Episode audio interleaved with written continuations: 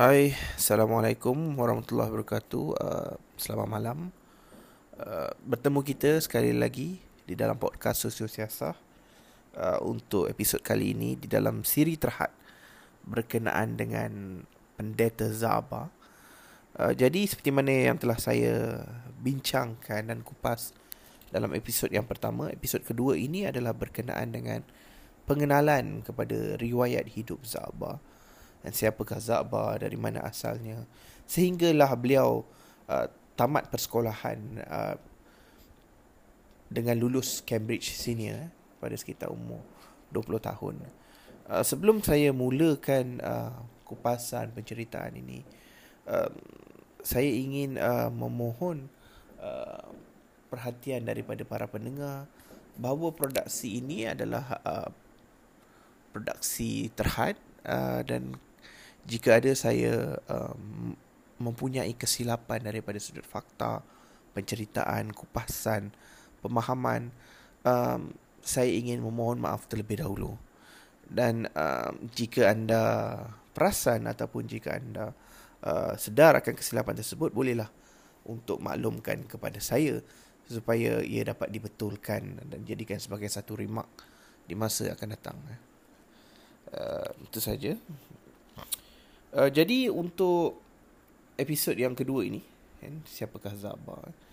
Um, uh, ia akan atau saya saya penceritaan ini akan lebih mengkhususkan seperti mana yang telah saya terangkan uh, kepada karya oleh uh, sastrawan negara kita Abdullah Husin dan juga Khalid M. Husin yang bertajuk Pendeta Zaba dalam kenangan di mana uh, ia merupakan hasil interview dan juga temu ramah mereka uh, kepada Zaba sendiri maknanya ia adalah sumber prima sumber yang paling ya yang paling pertama eh, daripada orang yang menghadapi pengalaman tersebut uh, jadi Zaba ini uh, berdasarkan penceritaan beliau dan berdasarkan tulisan Abdullah Husin dan Khalid M. Husin sendiri uh, berasal dari Batu Kike Negeri Sembilan eh. Zaba orang Negeri Sembilan and uh, ayahnya and, adalah orang yang berasal dari Linggi.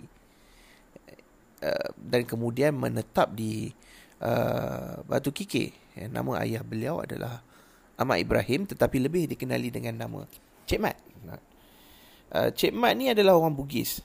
Dan kemudian setelah Cik Mat ni uh, berkahwin dengan ibunya kepada uh, Zaba yang dinamakan sebagai eh, bukan dinamakan sebagai yang dikenali sebagai Intan Awaluddin pada tahun 1890 jadi mereka ini berkahwin ataupun ditulis oleh uh, Abdullah Hussein sebagai bersemenda. Jadi saya cari apa itu bersemenda tu rupanya bersemenda itu adalah perkataan yang sama maksudnya dengan berkahwin ya. Satu pengaj- satu pelajaran baru eh, TIL untuk saya to the island berkenaan dengan perkataan ini.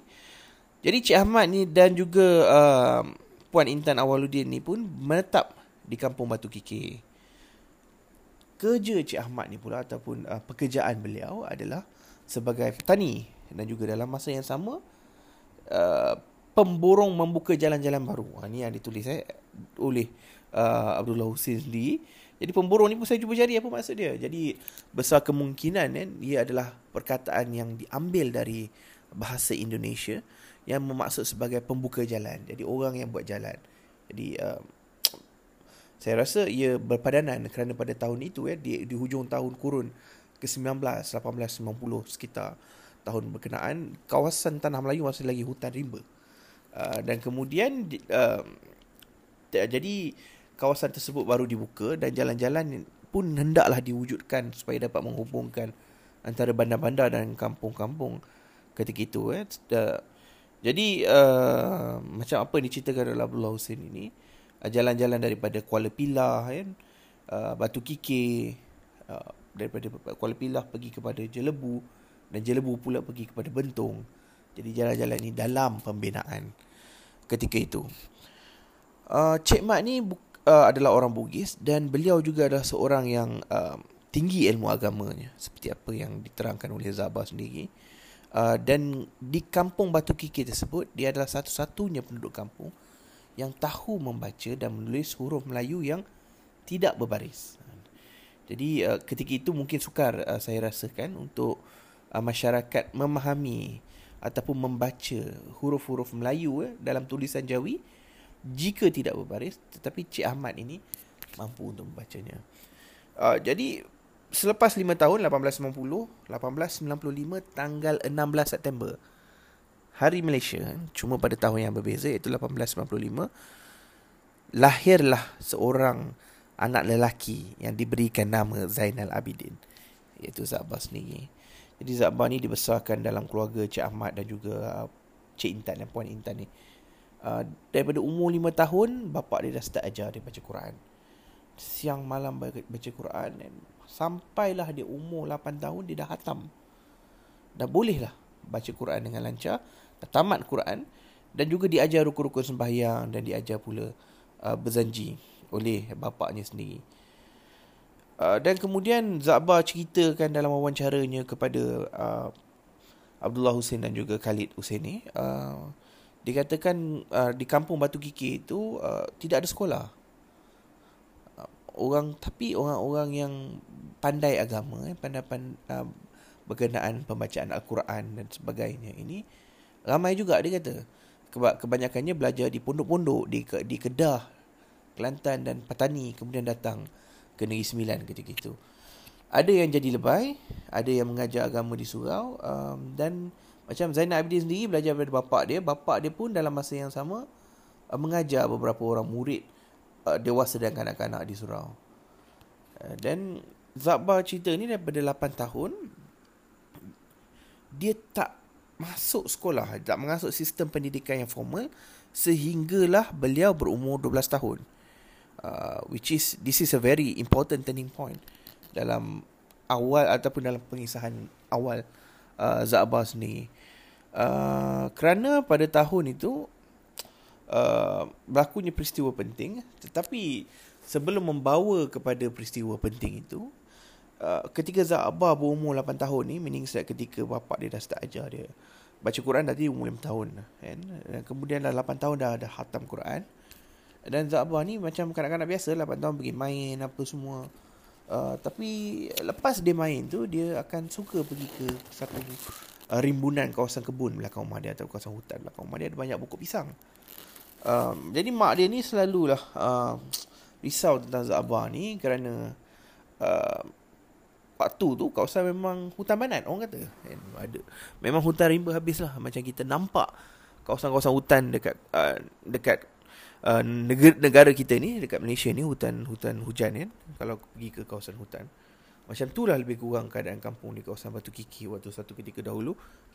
Jadi mak dia risau sebab waktu tu orang uh, kata banyak harimau dan Zabah sendiri pernah kata waktu kecil dia memang pernah nampak harimau uh, yang menariknya tentang harimau ni kan diceritakan oleh Zabah dia tidak pernah kacau manusia. Dia cuma paling tidak pun dia akan makan kambing. Uh, dan kadang-kadang pun uh, kambing yang jadi mangsa ni pun tak takut dengan harimau ni. Dan Zabah dia dia explain lagi dia kata orang-orang jempul ni sekitar eh, mana jempul dengan Kuala Pilah tak apa jauh lah Batu Kiki tu. Um, harimau-harimau ni datang daripada kumpulan keluarga tertentu. Jadi uh, bila katakanlah daripada keluarga itu ada orang meninggal. Jadi harimau ni akan korek lepas orang tu meninggal dah tanam semua. Jadi harimau ni akan datang, ada beberapa ekor, dia akan korek kubur ni dan bawa jenazah tu mayat tu pergi ke satu tempat dan kemudian hilang. Ha, jadi orang-orang kampung ni percaya uh, yang mayat yang hilang tu akhirnya menjelma jadi harimau.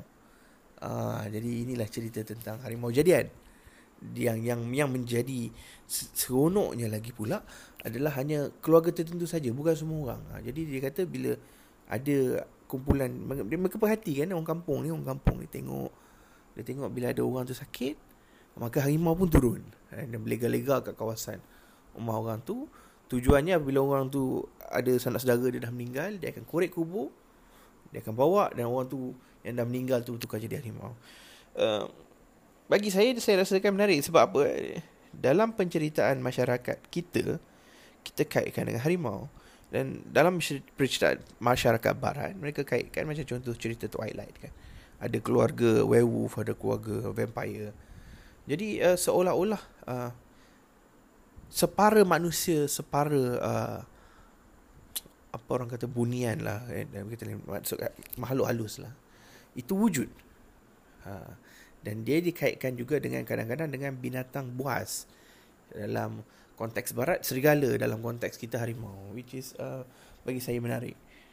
Uh, tetapi berbalik pada Zabah ni jadi mak dia risau. Dia main kat belakang tak balik jadi mak dia selalu panggil. Zabah kata balik kan kamu buat apa? Sebab Zabah ni lepas dia main kawan-kawan dia Dia kata dia main gazing dengan kawan-kawan dia. Lepas tu dia mesti pergi kebun belakang rumah. Tujuan dia pergi kebun di belakang rumah ni Sebab dia Dia begitu minat kan? Minat untuk menulis. Sebab dia tengok bapak dia uh, Guna Bilah kabung eh? Pokok kabung Yang kita makan tu Buah kabung tu Macam Pokok sawit kan Daun dia tu. Jadi bilah kabung tu Bapak dia guna untuk buat pensel jadi Zabah tengok bila bapak dia menulis dekat uh, kat papan ke papan batu ke uh, Zabah macam tertarik nak tulis. Jadi dia buatlah guna ranting, potong macam ala-ala pena. Kemudian dituliskan dekat belakang daun pisang. Jadi kalau siapa-siapa yang perasan kan, daun pisang ni dia ada macam getah. Getah tu dia macam kapur sikit. Jadi bila daun pisang yang baru ni kadang-kadang dia keluarkan getah tu, pucuk yang baru tu, ataupun uh, daun-daun yang basah tu. Jadi boleh ditulis belakang dia. Jadi apa Zabah buat? Zabah tulis gunakan kapur tu. Tulis um, ayat-ayat Quran. Sekali lengkap dengan baris dia sekali. Mana-mana pelepah yang dapat capai, semua ada tulisan. Jadi bila mak Zabah ni tengok Zabah ni asyik hilang dia kan lepas main asyik hilang dia pergi ke kebun belakang rumah dia. Jadi dia tanya, jadi dia ngintai-ngintai dia nampak wah penuh ataupun memang jelas lah nampaknya uh, apa namanya batang ataupun daun pisang tu ada tulisan ayat-ayat Quran yang ditulis oleh Zabah. Jadi mak dia beritahu kat bapak dia. Bapak dia tanya Zabah, dia tanya, "Kamu memang minat ke apa uh, menulis kan? Memang suka menulis ke?" Zabah cakap. Cakap, "Ya, abah." Dia bagi bapak dia abah kan. Jadi bapak dia kata, kalau dia suka tulis nanti bapak dia akan pergi ke um, Kuala Pilah, pekan Kuala Pilah waktu tu belikan papan batu. Jadi saya pun tak tahu macam mana rupa papan batu ni. Jadi saya search punya papan batu tu lebih kurang macam papan hitam kita, cuma papan hitam kita.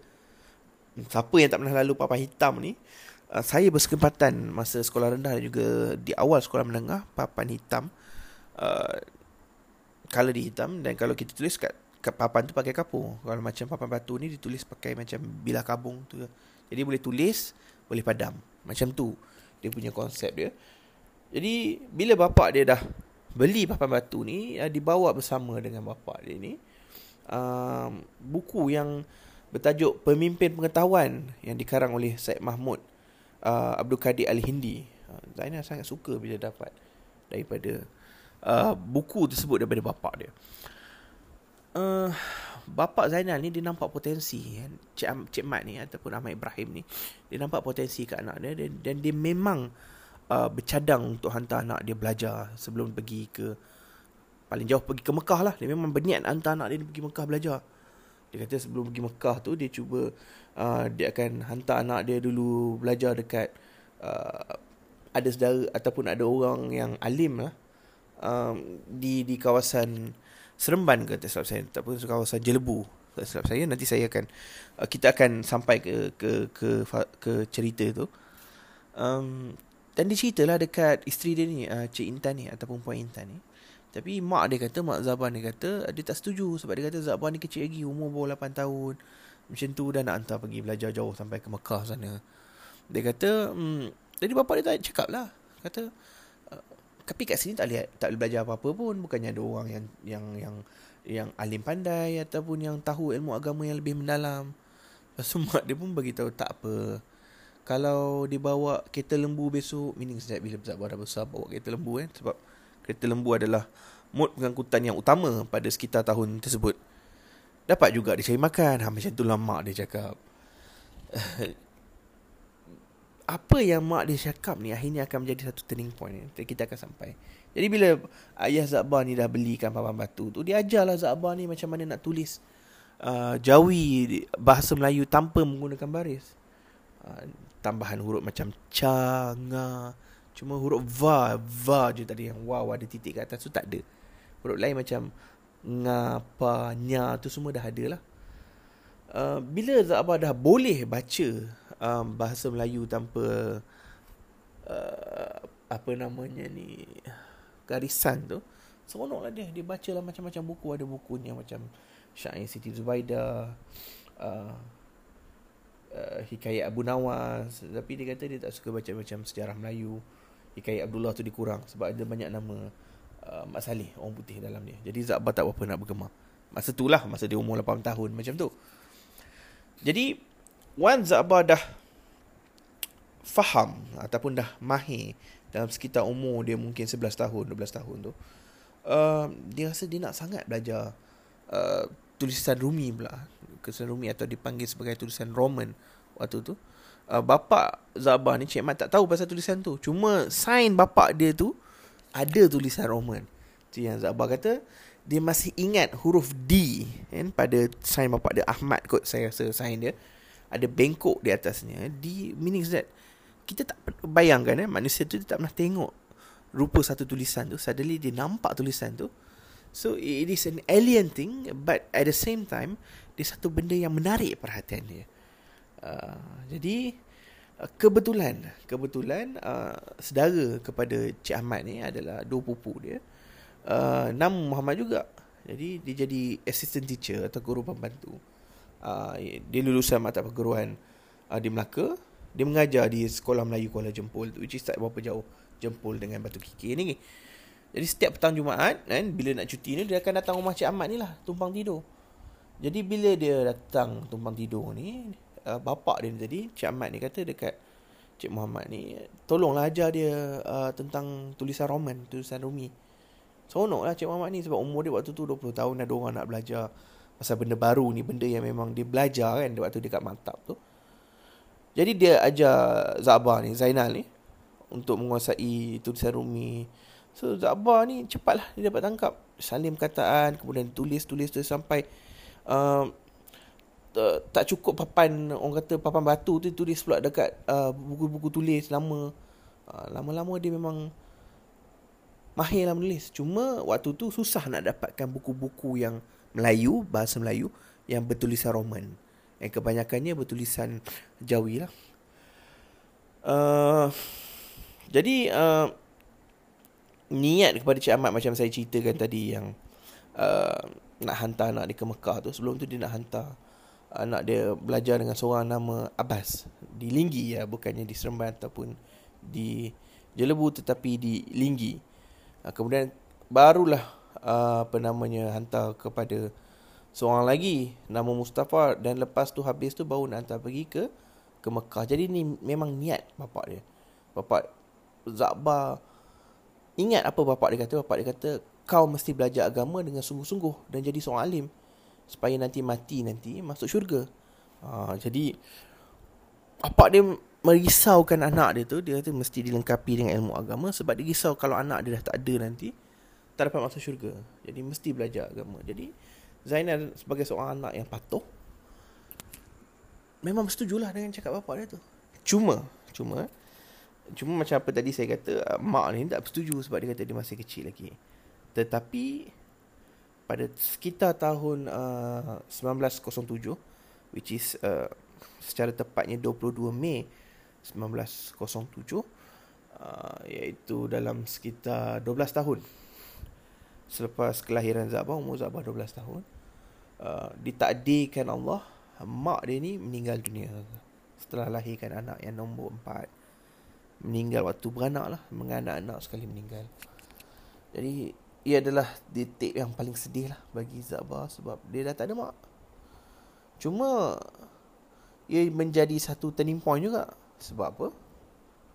Uh, once dia dah uh, bila mak dia dah meninggal uh, akhirnya nanti dia akan dapat belajar untuk sambung pengajian dia tu uh, di sekolah di institusi rasmi yeah, which is kita akan sampai kelak uh, dalam segmen yang kedua. Jadi kita rehat sekejap. Uh, nanti kita akan sambung dalam segmen yang kedua dalam episod ini uh, tentang bagaimana Zakbar di sekolah sehinggalah macam mana beliau dapat masuk ke uh, sekolah Inggeris kelak saya akan ceritakan. Okey, berehat dahulu.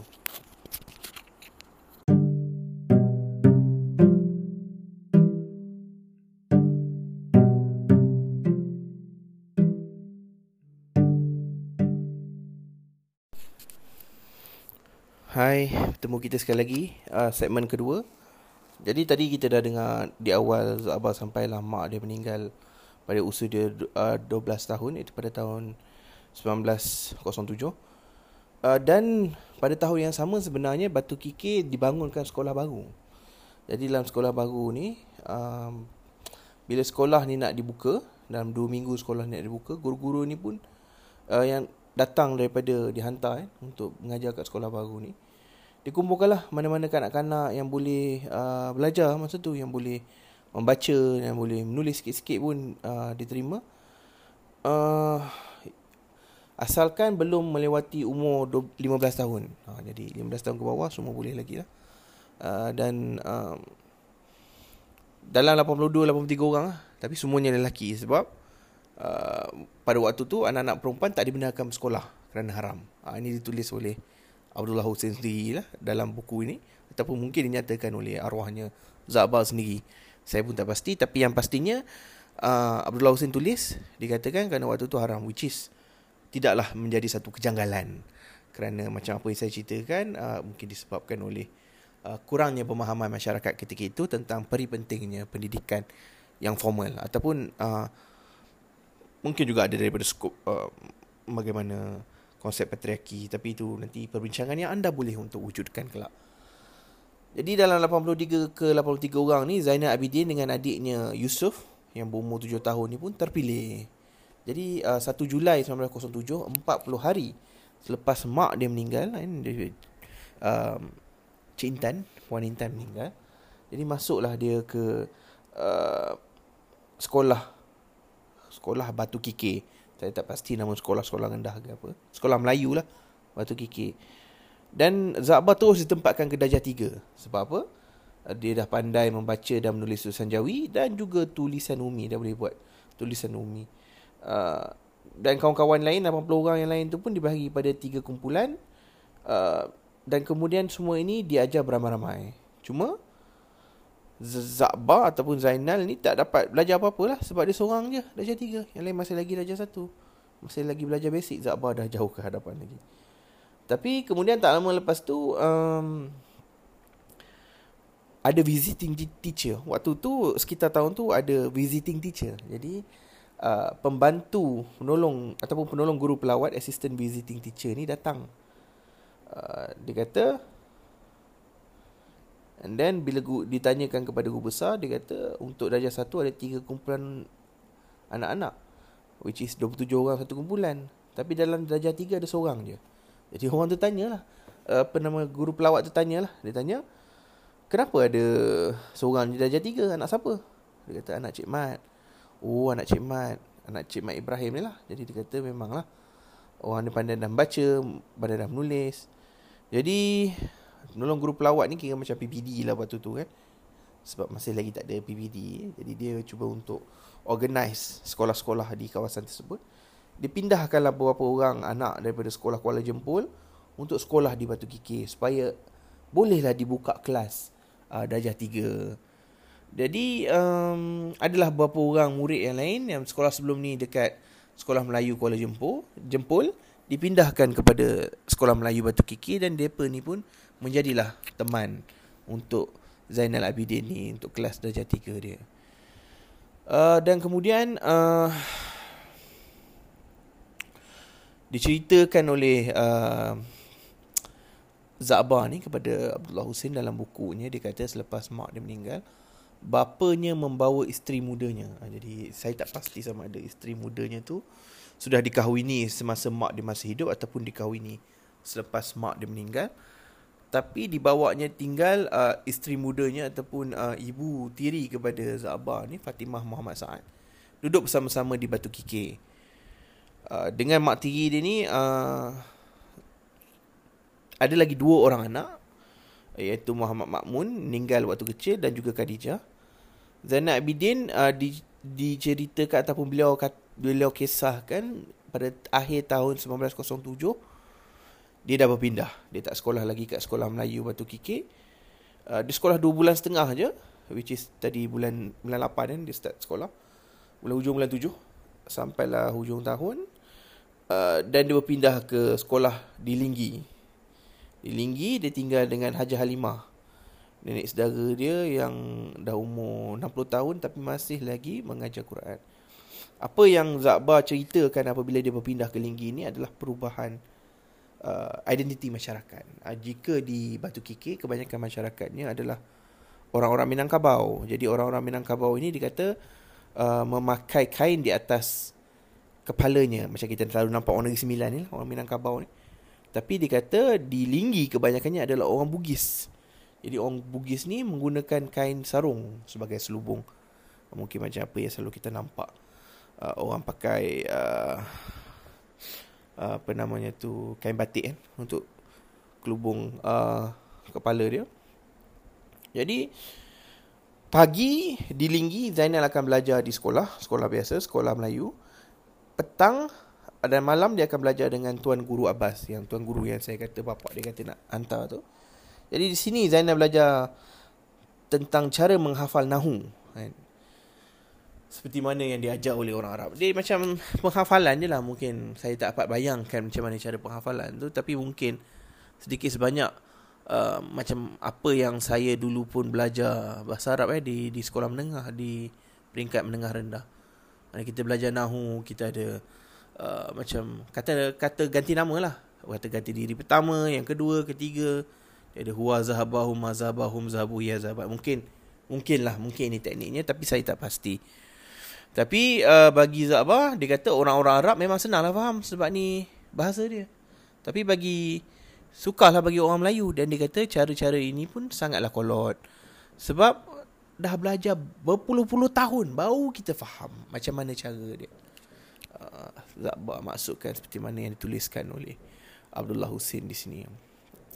Cuma di Linggi ni pun dia kata dia dapat banyak lagi buku cerita. Sorry sorry dia dapat banyak lagi baca buku Antaranya adalah kisah-kisah klasik Melayu, syair-syair Melayu uh, yang dapat dipinjam oleh Zaba. Dia kata dekat kawasan ini juga orang Bugis, lelaki dan perempuan lebih terpelajar, lebih pandai membaca. Cuma pergaulan dia lebih ketat. Maksudnya uh, bercampur sangat antara lelaki perempuan seperti mana yang uh, berlaku dalam kalangan orang Minangkabau di kawasan Batu Kikir tersebut. Jadi uh, Zainab bersekolah di sekolah Melayu Linggi selama 3 tahun. Maksud dia sampai dia umur 15 tahun. Bila umur dia 15 tahun, bila nak tamat dia di sekolah Melayu ni, dia ada satu peperiksaan yang Abdullah Husin pang, tuliskan sebagai peperiksaan beradu. Maksudnya, orang kata ada peperiksaan, ada nombor lah. Ada nombor satu sampailah ke nombor yang berapa ramai orang yang ambil peperiksaan tersebut. Dan peperiksaan ini diadakan di Seremban. Jadi setiap wakil sekolah Melayu kena hantar, sorry, setiap sekolah Melayu kena hantar wakil untuk menghadapi peperiksaan ini. Di seluruh Negeri Sembilan uh, diceritakan ada 265 orang anak. Ini ada 265 orang murid yang ikut dalam ujian ini. Dan di setiap kertas ujian, soalan yang mereka kena jawab adalah adakah nak jadi cikgu ataupun nak meneruskan lagi pengajian sampai ke sekolah? Uh, meneruskan pengajian dalam sekolah bahasa Inggeris. Uh, ini bertepatan ya dengan sejarah kita. Kita kata sekolah Melayu ni di peringkat rendah saja. Jadi selepas tu ada choices. Jadi for the orang kata cream of the crop ni orang-orang yang pelajar ni di setiap sekolah Melayu ni dia ada pilihan sama ada nak jadi cikgu pada usia 15 tahun tu 16 tahun ke atas ataupun nak sambung belajar di sekolah bahasa Inggeris. Jadi Zaba ni sebabkan dia datang daripada keluarga yang kuat agamanya dan juga mungkin kurang pendedahannya. Di Zaba ceritakan bahawa bapa ni Cik Ahmad ini tak suka anak dia belajar bahasa Inggeris. Dia kata quote eh, saya quote eh. Dia kata nanti kalau nak mati tidak dapat mengucap kalimah syahadah akan ingat uh, no no no saja katanya. Uh, maknanya nanti nak meninggal sebab akan nak belajar dengan sekolah Inggeris. Tak tahu dah macam nak mengucap. Hanya tahu no no no macam itulah mungkin. Dia kata kemudiannya jadi bila kata no no tu, tu jadi kafir, mati masuk neraka jahanam. Jadi kata-kata uh, bapak ni, Cik, Cik Mat ni tadi ter, tertanam kan di dalam pemikiran Zabah. Uh, jadi ditulis lah dekat kertas tu sebab dia teringat tu agaknya dia kata nak jadi cikgu. Uh, jadi uh, bila ditulis macam tu apa namanya diceritakan Zabah pula peperiksaan orang ni peperiksaan beradu tu diadakan di Seremban berapa hari sebelum puasa. Jadi lepas pulang ni pun dia baliklah ke Batu Kikir. Ini ini satu part yang saya rasakan seronok lah. Saya sebagai seorang pengkaji struktur masyarakat. Uh, diceritakan kat kawasan-kawasan bandar besar macam Seremban ni ada satu dataran. Kan? Uh, dan di dataran tu uh, dia macam ya padang. Padang dan di situ ada banyak kereta lembu. Kan? Kereta-kereta lembu macam session bus kita.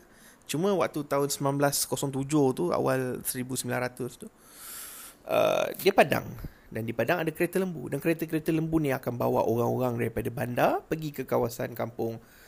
Termasuklah Zainal ni dia nak pulang uh, balik kepada Batu Kikir lah. Bayaran dia satu ringgit saja. Kadang-kadang dia kata free pun ada. Perjalanan daripada Seremban pergi ke uh, Kuala Pilah ni, dia kata mengambil masa selama 25 mengambil jarak 25 batu dan memakan masa 2 malam. Jadi dua hari dua malam ataupun mungkin tolak malam ke. Esok malam baru sampai. Eh, sekarang ni orang pergi mungkin 25 batu which is around 40 km tak sampai setengah jam pun dah sampai. Tapi dulu dua malam nak sampai ke sana. Jadi lepas habis raya, Zainal nak balik lah balik kepada Seremban. Uh, nak balik pada Linggi.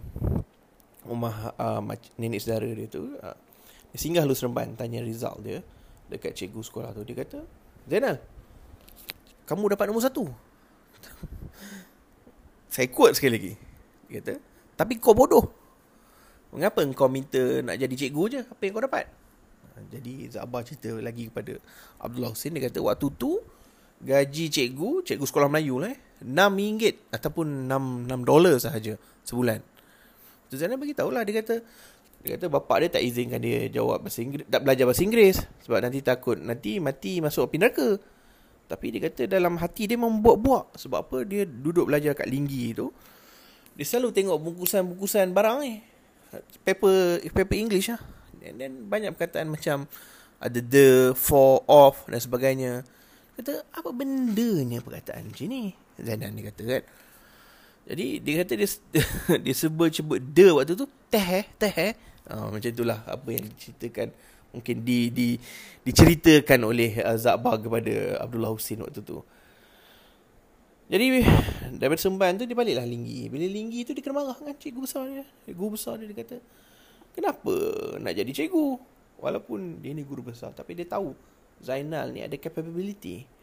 Dan dia marah sebab nak jadi cikgu. Dia kata, uh, hmm, ditulis uh, Zakbar bagi tahu sini dia kata uh, memang waktu tu penentangan pemikiran antara kelompok muda dengan kelompok tua ni besar.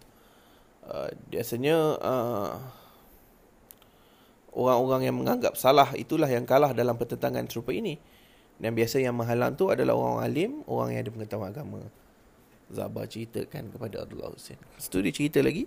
Dekat Linggi tu, guru besar dia kata, tulis surat. Dia kata, dia akan buatkan surat. Nanti, dia ajar Zainal macam mana nak serahkan surat ni kepada inspektor sekolah atau nazi sekolah eh waktu tu. Uh, tuan Alexander Kier dia kata. Pegawai pelajaran nazi akan datang ke sekolah dia sebab nak bagi hadiah sebab Zainal dapat nombor satu ni. Jadi surat tu macam surat rayuan lah permohonan. Jadi Zainal pun salin lah surat yang telah ditulis oleh guru besar dia ni Ha, kemudian bila sampai hari uh, penyampaian hadiah tu lepas habis bagi hadiah tu Zainal pun masuklah jumpa dengan uh, inspektor sekolah ni Nazir ni tadi. Dia bagi tabik. Inspektor tu tengah duduk. Sorry ya. Eh. And then dia kata, ah, kenapa? Lepas tu Zainal pun bagi surat ni. Lepas tu dia buka surat tu. Dia baca surat tu. Ah, dia mengangguk-angguk. Dia kata, dia kata, kenapa minta jadi cikgu dulu? Jadi guru. Dia kata bapak dia dulu uh, tak bagi dia belajar bahasa Inggeris, tak suka dia belajar bahasa Inggeris. Dia nak dia belajar agama. Lepas tu uh, Tuan Aziz tu pun bagi tahu itu pun baik juga bukan? Dia, nak duga Zainal lah. Tu Zainal bagi tahu. Dia kata belajar agama bila-bila pun boleh. Tapi waktu dah berjanggut pun boleh. Which is true of course. Macam apa yang dilihat lah oleh Zainal ketika tu. Tapi dia kata belajar bahasa Inggeris hanya boleh waktu kita muda saja. Bila dah tua dah tak boleh dah. Which is true juga. Sebab the opportunity only come, datang, disebabkan dia lulus dapat nombor satu uh, dalam peperiksaan beradu tu. Which is daripada 200 lebih orang sekitar Negeri Sembilan, dia nombor satu. And then suddenly dia nak, tak nak sama belajar dalam sekolah Inggeris. Kerana sebab bapak dia tu saja. Jadi, um, expected cakap, betul cakap kamu ni. Belajar agama pun boleh. Tapi dia kata tak dapat janji. Sebab dia kata, waktu tu hanya dua sekolah saja. Yang sebenarnya sama ada kita hantarkan pergi uh, Kolej Melayu, Malay College dekat Kuala Kangsar ataupun sekolah Inggeris uh, dekat Seremban. Uh, kemudiannya, dia kata walaupun Zainal dapat nombor satu, tapi sebabkan takkan nak tolak orang yang dah memang dapat offer tu kan. Tapi dia cuba janjilah. Dia kata dia akan cuba masukkan dia kat sekolah Seremban. Jadi Zainal ni sangat-sangat berharap. Zabah sangat-sangat berharap dapat masuk sekolah tu. Dan dia Adalah dia tahu berapa doa. Antara doanya dia kata, adalah yang dibaca adalah Sebab ni tulis dalam uh, Rumi eh. Mungkin bacaan saya pun tak apa betul. Maafkan saya kalau salah ha? Ya fardu ya samadu ya sanadu Ya mani ilahi hail mustanu Ya man lam yalid walam yulad Walam yakul lahu kufuan ahad. Ikhzi hajati jadi ini adalah doa yang diajar oleh Muqatil Sulaiman dan Muqatil Sulaiman ni saya cari adalah salah seorang um, narrator Al-Quran ataupun pengisah periwayat Al-Quran uh, selepas kewafatan Nabi. Um, dan menurut Zabar dia kata Muqatil ni kata kalau doa ni tak makbul kita boleh kutuk Muqatil. Zainal ulang baca doa ni dia kata dibaca sebanyak 200 kali tiap-tiap hari berturut-turut selepas sembahyang subuh. Zainal pun amalkanlah pembacaan doa ni. Uh, tapi yang seronoknya lagi, berita tentang dia nak masuk sekolah Inggeris ni sampailah ke pengetahuan bapa dia. Bapa dia datang kereta kuda. Sanggup ni. Daripada Batu Kiki tu pergi kepada Linggi ni. Dia marah anak dia. Kata kenapa masuk ke, uh, ke, ke sekolah Inggeris kan? Dia kata masuk api neraka. Bapa dia marah kan. Zainal pun, apa pun, diam seribu bahasa. Dia memang takkan menjawab lah bapa dia. Bapa dia tanya lagi. Tapi bapak dia ni walaupun marah dengan Zainal Dia kata tak pernah sekalipun dipukulnya Zainal. Dia kata benarkah kau minta masuk sekolah Inggeris? Bapak dia macam marah red, Dah dah okey cool down sikit. Dia kata Takkan dapatnya bapak? Sebab orang tu kata memang tak tempat dah. Lepas bapak dia kata syukurlah. Bapak dia kata dia akan berdoa Kepada Tuhan Janganlah diterima masuk ke sekolah Inggeris. Dia akan doa siang malam. Janji bapak dia tapi Zainal ni dulu dah. Dia cerita lah kot dekat Abdullah Hussein Sebab ditulis oleh Abdullah Hussein. Dia kata Zainal Abidin lebih dahulu berdoa kepada Tuhan. Jadi mungkin dia nak kata doa, Sebabkan dia doa lebih awal. Uh, Mungkin doa yang lebih dahulu itulah diterimanya. Sebab apa? Maafkan saya. Uh,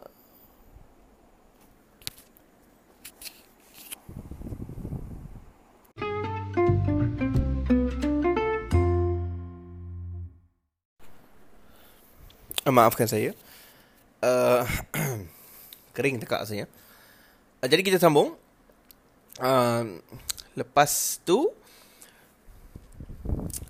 Alhamdulillah akhirnya Zainal dapat tawaran uh, untuk masuk ke sekolah Inggeris uh, namanya Christian Brothers St Paul uh, ataupun St Paul Institution uh, di Seremban sekolah Roman Katolik yang diuruskan oleh missionary-missionary daripada Kristian di sana. Jadi dia kata semua gu, cikgu dia pakai uh, jubah hitam dan dipanggil brother dengan father.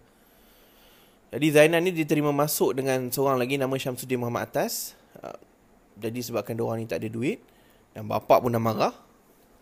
Jadi dia terpaksa berjalan kaki sejauh 12 batu. Kan 12 batu nak pergi ke stesen kereta api. Uh, dari di dia berjalan batu dari Linggi ni lah ke Kuala Sawah. Ha, di situ bawa ada kereta api pergi ke Seremban. Jadi, jadi bila dah sampai sana, uh, Zainal ni pun tahu bapak dia marah dengan dia. Dia tulislah satu surat. Panjang tulis. Dia kata, tak usahlah bapa marah kepada saya. Kerana ini dah tersurat di Loh Mahfuz. Dan dia kata dia janji kat bapak dia, dia takkan lupa semayang puasa. Dan takkan lupa juga kalimah syahadat. Jadi tiga tahun lamanya. Kan? Daripada Zainal masuk sekolah dekat uh, St. Paul Institution ni bapa dia tak pernah bercakap dengan dia jenguk pun tak pernah. Tapi dalam masa yang sama bapa lah kan dia masih lagi tanya orang apa ini Zainal buat dekat sana? Semayang ke dia? Puasa ke dia? Seorang pun bagi tahulah anak dia ni memang orang yang taat kepada perintah Tuhan. Tak pernah tinggal semayang bulan puasa pun uh, orang tak puasa tapi Zainal pun terus berpuasa. Jadi bapa dia senang hatilah juga tapi ego tu tetap ada. Lagi-lagi orang waktu tu kan. Dia tak nak jumpa anak dia lagi. Jadi Zainal pun cerita juga. Dia kata Masa dia cuti pun Kalau dia balik ke Linggi Rumah nenek saudara dia Jumpalah dengan Tuan Guru Abbas tu. Jadi Tuan Guru tu Perlilah dia. Dia kata Eh Alim ke kau ni sekarang Zainal? Ha, Macam tu agaknya. Dia kata kan Kepada Zabah waktu tu. Mungkin Zabah terasa lah juga kan benda tu kan. Saya pun Kalau saya pun terasa juga jadi uh, Zabah teruskan cerita dia. Dia kata dekat sekolah Inggeris uh, Bila Dia terus diajar membaca dan uh, Bila dah masuk darjah tiga Baru dia diajar untuk grammar. Dan bila dia ajar grammar ni dia teringat. Yang dulu dia belajar Nahu dengan uh, Siapa namanya tu? Dengan Tuan Guru Abbas tu tadi. Tapi waktu belajar Nahu tu dia hafal. Cuma di sini di Diajar konsep dan aplikasi dia. Jadi barulah Zainal tahu macam mana cara penggunaan dia. Dan sebab dia kata mungkin ada uh, lebih kurang antara nahu Arab dengan grammar dalam English. Jadi dan Zainal pula cerita waktu tu waktu sekitar tahun 19 uh, 12 ke 19 ya sekitar awal 19 uh, 90 waktu tu. Um, disebabkan sekolah Inggeris ni kebanyakannya uh, yang menjalan ataupun menguruskannya adalah missionary-missionary kan?